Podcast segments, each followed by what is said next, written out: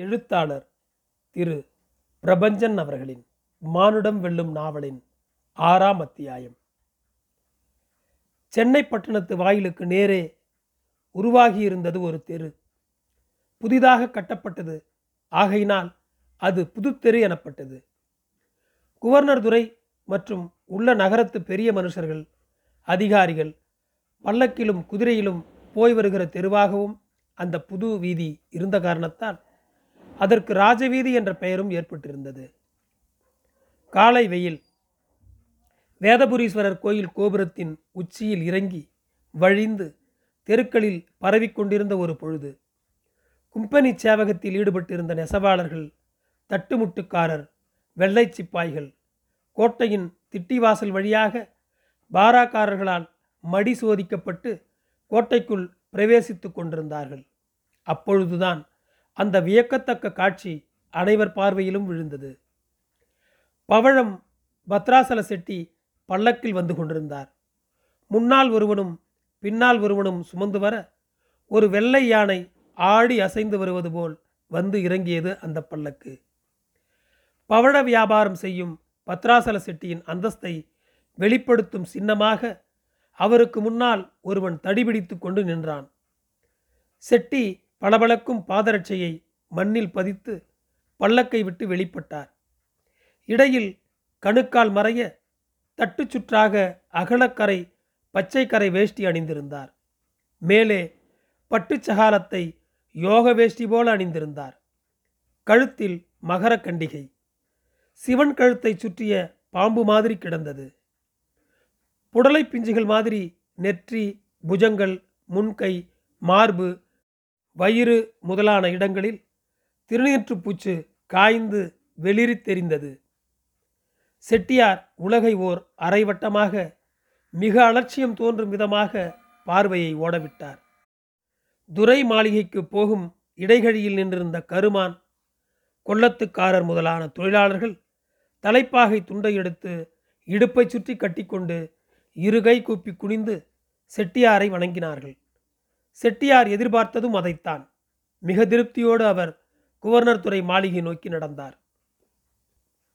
கோட்டை சுற்றுமதிலுக்கு மேலப்பக்கம் யானை கவுனிக்கு வெளியே தன் அம்மான் வீராப்பிள்ளையோடு குடும்பக் கதை பேசிக்கொண்டும் வெற்றிலை பாக்கு போட்டு துப்பிக்கொண்டும் சுகபொழுது போக்கிக் கொண்டிருந்த எல்லப்ப பிள்ளையின் கண்களில் செட்டியார் பல்லக்கு வருகை விழுந்தது. வாயிலிருந்த வெற்றிலை கொத்தை தூ என்று துப்பினார். காக்கையின் எச்சம்போல் சொலக்கென்று மண்ணில் விழுந்தது அவர் தாம்பூல எச்சில். என்ன மாப்பிள்ளே என்று அதிர்ந்து போய் கேட்டார் வீராப்பிள்ளை. செட்டிக்கு வந்த வாழ்வை பாரேன். பல்லக்கு பவனி. சுரைக்காயை பொத்தல் பண்ணி வார் கட்டியது மாதிரி சோடு முன்னாலே. பராக்கு சொல்ல தண்டு மேஸ்திரி ஒருத்தன். என்ன அநியாயம்? இடங்கை சாதியானுக்கு இந்த பல்லக்கு பரிவட்ட அந்தஸ்தை யார் கொடுத்தது? இது ஒழுங்கை குலைக்கிற காரியமாச்சே. அந்தந்த சாதிக்கு ஒரு அத்து எல்லை இருக்கத்தானே செய்கிறது. அதை எப்படி அவன் மீறப்போச்சு சீவி சிக்கெடுத்து கொண்டைக்கு எருக்கம்பூ வச்ச மாதிரி இதென்ன அபஸ்வரம்? என்றார் எல்லப்ப பிள்ளை ஆங்காரத்தோடு. மைத்துனர் வார்த்தையில் உள்ள நியாயம் வீராப்பிள்ளைக்கு விளங்கத்தான் செய்தது.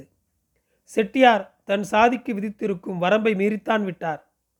சமூக விதிப்படி அது குற்றம்தான். ராஜவீதியில் இடங்கை சாதியை சேர்ந்த ஒருத்தர் நடப்பதே குற்றமாய் இருக்க தன் அடிமைகளை கொண்டு ஒருத்தர் பல்லக்கில் ஏறி பவனி வருவது எவ்வளவு பெரிய தவறு? எல்லப்ப பிள்ளை தூரத்தில் நின்றிருந்த கொள்ளத்துக்காரனையும் இன்னொருத்தனையும் சைகை செய்து தன் பக்கம் அழைத்தார். இருவரும் அவர் அண்டை சற்று தள்ளி தலைப்பாகையை எடுத்து கக்கத்தில் வைத்துக்கொண்டு பணிவுடன் நின்றார்கள். அடே நீங்கள் எல்லாம் யார்? சாமி நான் கொள்ளத்துக்காரன். துறை அரண்மனையில் பூச்சி வேலை நடக்கிறது. அதுக்காக வந்திருக்கேன். நீ யாரடா? அடிமை. கருமான். தட்டுமுட்டு சாமான்களை பழுது பார்க்க வர சொல்லி உத்தரவு. பல்லக்கில் இறங்கி போனானே. அவனை விழுந்து கும்பிட்டீர்களே. அவன் யார் என்று உங்களுக்கு தெரியுமா? தெரியாது சாமி. பிறகு அவனை எண்ணத்துக்கு சேவித்தீர்கள்? சாமி பல்லக்கு பவிஷு யாருக்கு வரும்? மகா பிரபுகளுக்கு தானே. அவர் பிரபுவாக காணிச்சு அதனால் அவருக்கு வந்தனம் பண்ணினோம். நாங்கள் கேவலம் அடிமைகள் தானே சாமி.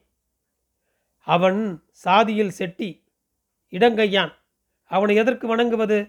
சுரணை கட்ட ஜென்மங்களே. ஆமாம் சாமி. அந்த பிரபுவோட சாதி நமக்கு தெரியாதுங்களே. பிரபுக்கள் எல்லாரும் ஒரு சாதி தானே சாமி. நாங்கள் உடம்பாலை உழைக்கிற கூலிக்காரங்க. எங்களுக்கு என்ன தெரியும்? பரம்பரை பரம்பரையா? பிரபுக்களை அண்டி சேவகம் பண்ணுறதும் அவங்க காலாலே இட்டதை தலையாலே செய்கிறதும் நாயா அவங்களுக்கு நன்றி விசுவாசம் பண்ணுறதும் எல்லாமே எங்களுக்கு வேறு என்ன தெரியும்? வீராப்பிள்ளை மாமனை மறித்தார். நீங்கள் என்னத்துக்கு இந்த சின்ன பயல்களோடு சரிக்கு சமானமாக பேசுறது? எரியறதை பிடுங்கினா கொதிக்கிறது நின்றாதோ நேராக துறைக்கிட்டவே பிராது பண்ணிக்க வேண்டியதுதானே? நீர் சொல்கிறதும் சரிதான். பிள்ளைகள் இருவரும் துறையை நேர்முகம் காணச் சென்றார்கள். செட்டியார் விலை அதிகம் போல் காணுதே. துரை அவர்கள் கருணை செய்ய வேண்டும். பவழங்களின் வரத்து குறைந்து கொண்டு வருகிறது. பரங்கிப்பேட்டையிலும் மதராஸ் பட்டணம் பவழக்கார தெருவிலும் கூட பவழம் குறைந்து போயிருக்கிறது. ஆகவே நூற்று பத்து வராகனுக்கு குறைந்தால் என் குடிமுழுகும் எஜமானருக்கு அது உசிதம்தானா? செட்டியாரின் நாவன்மையை துய்மா மிகவும் ரசித்தார். சோழமண்டலக்கரை வியாபாரிகளுக்கு வாய் அலங்காரம் மிகவும் அதிகம் என்று எனக்கு தெரியும். பாரிசு பட்டணத்து கோமான்களுக்கு கையலங்காரம் அதிகம் என்று ஏழைக்கும் தெரியும். பாரிகள் மலிந்த பட்டணம் அல்லவா? பாரிஸ் பட்டணம். துபாஷ் கனகராய முதலியார் மொழிபெயர்த்து சொல்ல துய்மா கோயில் மணி ஒலிப்பது போல் நகைத்தார். மேலே கட்டியிருந்த அலங்கார விளக்கு அசைந்தது. கண்ணாடியாலான வாழைப்பூக்களைப் போல செய்திருந்த அலங்கார தொங்கல்கள் ஒன்றுடன் ஒன்று உரசி இனிய யாழின் ஓசையை எழுப்பின. செட்டியார் இது கும்பனி வர்த்தகம் அல்ல என் சொந்த வர்த்தகம். தெரியும் துறை அவர்களுக்கு லெமோர் என்கிற கப்பல் சொந்தமாக உண்டு என்பதும் துறை அவர்களும் ஆற்காடு இமாம் சாயிபும் இணைந்து கூட்டாக சொந்த வியாபாரம் செய்து வருவதும் எனக்கு தெரியும். அண்மையில் மெக்காவுக்கு பயணமான தங்கள் சரக்கு கப்பல் சரியாக வியாபாரம் பிடியாததால் திரும்பியதையும் அடியேன் அறிவேன் நல்லது தாங்கள் விரும்பியபடியே வராகன் பெறலாம். உள்ளே நுழைந்த கோட்டைக்காவல் சீனப்பன் துறையை வணங்கி வேதபுரீஸ்வரர் கோயில் நிலக்குத்தகைக்காரர் எல்லப்ப பிள்ளை சமூகம் காண வந்திருக்கிறார் என்றான். துரை அனுமதிக்க எல்லப்ப பிள்ளை கேபினத்துக்குள் நுழைந்தார். மேல் உத்தரியத்தை எடுத்து இடுப்பில் அணிந்து மாட்டு லாடம்போல் வளைந்து துறையை சேவித்தார். துறை அவர் வணக்கத்தை ஏற்றுக்கொண்டு அப்புறம் செட்டியார் உத்தரவு பெறலாம் என்று செட்டியாருக்கு உத்தரவு கொடுத்தார். துறை அவர்கள் மன்னிக்க வேண்டும். செட்டியார் இங்கு இருப்பது அவசியம். நான் வலங்கை சாதியை சேர்ந்தவன் என்ற முறையில் செட்டியாரின் மேல் பிராது கொடுக்கவே வந்துள்ளேன். வியப்பால் துய்மாவின் புருவம் மேலேறிற்று. செட்டியார் மேல் பிராதா? என்ன பிராது? சென்னை பட்டணத்து வாசலில் நம் கோட்டையை எடுத்த ராஜவீதியில் இடங்கை சாதியை சேர்ந்த ஒருவர் பல்லக்கில் பவனி வரவும் சோடு அணியவும் கைத்தடி பிடித்து கொண்டு வரவும் அருகதை உண்டா? பவழம் பத்ராசல செட்டி அங்கனம் வந்தார். நான் என் இரு கண்ணாலும் மேலே எரிந்து கொண்டு போகிறாரே சூரிய பகவான். அவர் ஆயிரம் கண்ணாலும் அக்காட்சியை பார்த்தோம். நான் சமூகத்தின் முன் வைப்பது இக்கேள்வியைத்தான். இடங்கையர் ராஜவீதியை பயன்படுத்த அருகதை உண்டா என்பதே. துய்மா தாக்கப்பட்டவர் போல் இடிந்து போனார். அவருக்கு பல விஷயங்கள் விளங்கத்தான் இல்லை. அவர் குழப்பம் மிக. துபாஷ் முதலியாரை பார்த்தார். முதலியார் விளக்கலானார் துறை பெருமானே தமிழர்களுக்குள் இருக்கிற நடைமுறைகளில் அதுவும் ஒன்று. சோழ ராஜாக்கள் காலம் முதலாக இங்குள்ள ஜாதிகள் இரண்டு பெரும் பிரிவாக பிரிக்கப்பட்டுள்ளன. ஒன்று இடங்கை மற்றது வலங்கை. பிராமணர்கள் மற்றும் மேல் ஜாதிக்காரர்கள் இதில் சேர்த்தி இல்லை. பயிர் தொழில் சம்பந்தம் கொண்டவர்கள் வலங்கையர். வணிகம் கைத்தொழில் சம்பந்தம் கொண்டவர்கள் இடங்கையர். ஒவ்வொரு பிரிவுக்கும் சில அந்தஸ்துகள் தகுதிகள் வரம்புகள் இருக்கின்றன. பிள்ளை வலங்கையர். அவர் இடங்கை வகுப்பைச் சேர்ந்த செட்டியாரின் பெருமைகளையும் உரிமைகளையும் மரபுப்படி ஆட்சேபிக்கிறார். இது என்ன விசித்திரம்? தெரு என்பது நடக்கத்தானே? இதில் இன்ன சாதியார்தான் நடப்பது என்று விதிக்கப்படுமா?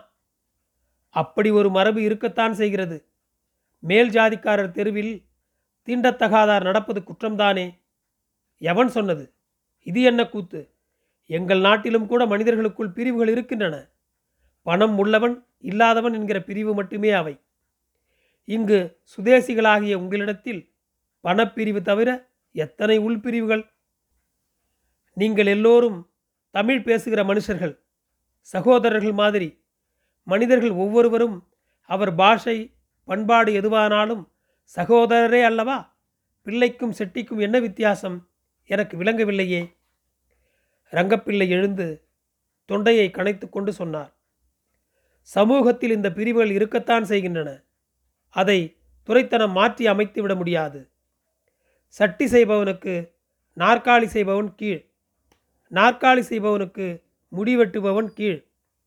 முடி வெட்டுபவனுக்கு களை எடுப்பவன் கீழ். களை எடுப்பவனுக்கு பறையடித்து செய்தி சொல்பவன் கீழ். அவனுக்கு வைத்தியம் பார்ப்பவன் அவனுக்கும் கீழ். துணி வெளுப்பவன் கீழ். இப்படி ஒருவனுக்கு ஒருவன் கீழ்ப்பட்டு கீழ்ப்பட்டு நரகத்தையும் தோண்டிக்கொண்டு கீழே போகிறார்கள். அவர்கள் தங்கள் தலையில் தாமே போட்டுக்கொள்ளும் கொல்லிக்கு துரைத்தனம் ஜவாப் சொல்ல இயலாது. ஆனால் ஒன்று உத்தரவு செய்யலாம். துறைத்தனத்தின் கீழ் தெரு அரசாங்க மாளிகைகள் உத்தியோக விவகாரங்களில் ஜாதி விஷயங்கள் தலையிடாதபடிக்கு பார்த்து கொள்ளலாம். ரங்கப்பிள்ளையின் பஞ்சாயத்தை சுங்கு சேஷாசல செட்டியும் ஏற்றார். துய்மா சொன்னார் உங்கள் சமூகத்தை என்னால் புரிந்து கொள்ள முடியவில்லை. பிரபுக்கள் சிறு உத்தியோகஸ்தர்கள் சிப்பாய்கள் கூலிக்காரர்கள் என்கிற வருமான பிரிவை என்னால் புரிந்து கொள்ள முடிகிறது. கருமானும் தட்டானும் மேல் கீழ் என்பதை என்னால் புரிந்து கொள்ள முடியவில்லை. எனக்கு இது மனசஞ்சலத்தை தருகிறது. உங்கள் சமூக வாழ்வில் நான் தலையிட முடியாது. விருப்பமும் இல்லை. நாங்கள் வியாபாரிகள். அதற்கு குந்தகம் வர நான் அனுமதிக்க மாட்டேன். அரசு உத்தரவை சாவடி மணியம் முத்தையா பிள்ளை குவர்னர் மாளிகையிலும் கோவில் முகப்பிலும் சாவடி சுவரிலும் எழுதி ஒட்டுவித்தார். இந்த பட்டணம் அவரவர்களுக்கு சுதந்திரமாய் வருகிறதற்கும் போகிறதற்கும் தடையில்லாமல் சுபாவமாய் நடக்க வேண்டியது சகலரும் ஒழுங்குடனே மார்க்கமாய் அவரவர்கள் அனுபவிக்கிறது. புது சென்னை பட்டணத்து வாசல் ராசவீதி என்ன நினைப்பினாலோ திறந்துவிட்டது என்றால் அந்த ராசவீதியில் வளங்கையன் இடங்கையன் சகலரும் பொதுவாக நடக்க வேண்டியதுக்காக கோன்சேலி அவர்கள் கோன்சேல் அரசு நடத்தும் குழு செனட் மாதிரி உத்தாரம் கொடுத்தார்கள். இந்த உத்தாரத்தை யாதொரு சின்ன மனுஷராகிலும் பெரிய மனுஷராகிலும் எப்பேற்பட்டவராகிலும் விகாதம் பண்ணினால் கலாபம் பண்ணுகிறவன் எந்த ஆக்கினை படுவானோ அந்த ஆக்கினைக்கு பாத்திரனாவான். துய்மா தன் பரிவாரங்களோடு கோட்டை வாசலுக்கு கிளம்பினார். கோட்டை வாசலில் அத்தனை மக்களும் நெசவாளர் கண்ணார் கருமார் முதலாக அனைத்து சாதியாரும் செட்டி கோமுட்டி முதலாக பார்ப்பனர் ஈராக அத்தனை பேரும் வித்தியாசம் பாராது ஒரு தாய் வயிற்று பிள்ளைகள் மாதிரி நின்றிருந்தார்கள். துய்மா முதலியாரிடம் கேட்டார் என்ன ஆச்சரியம்? நேற்று கேவலம் தெருவில் பல்லக்கில் வரும் உரிமை குறித்து சண்டை செய்தவர்கள் இப்போது இரட்டை பிள்ளைகள் மாதிரி ஒட்டி கொண்டு நிற்கிறார்களே. முதலியார் சொன்னார் அது சாதி விவகாரம். இது சமய விவகாரம். தெய்வ சம்பந்தமானது. தங்கள் மதத்துக்கு பிரச்சனை தோன்றியிருக்கிறது என்றவுடன் இவர்கள் ஒன்றுபட்டு இருக்கிறார்கள் துய்மாவுக்கு இதுவும் விளங்கத்தான் இல்லை. ஒன்று தெரிந்தது மக்கள் கோபத்தின் விளிம்பில் இருந்தார்கள். கலகம் நடக்கும்போல் தோன்றியது ஆனந்தரங்கருக்கு. நன்றி தொடரும்.